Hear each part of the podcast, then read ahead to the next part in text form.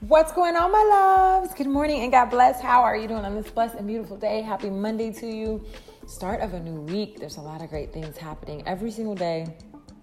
I encourage you to wake up, set your intention for the day, start the day with gratitude and appreciation for where you are, and focus on where you're going. But be present. Every single day, we should be focused on being present in the moment and present in the things that we want to attract to us and focus on those things. My message for you today is convenience versus commitment. It's like I look back on my life and I think about the things that I wanted and I conveniently approached them uh, in a very lackadaisical manner. So whenever it was just convenient when I got around to it, and as a result, I got convenient results as opposed to something that I looked at or approached from a committed standpoint when I put all my energy, all my effort into it when I woke up on a consistent basis and I made it a priority in my life. And as a result, I accomplished those goals.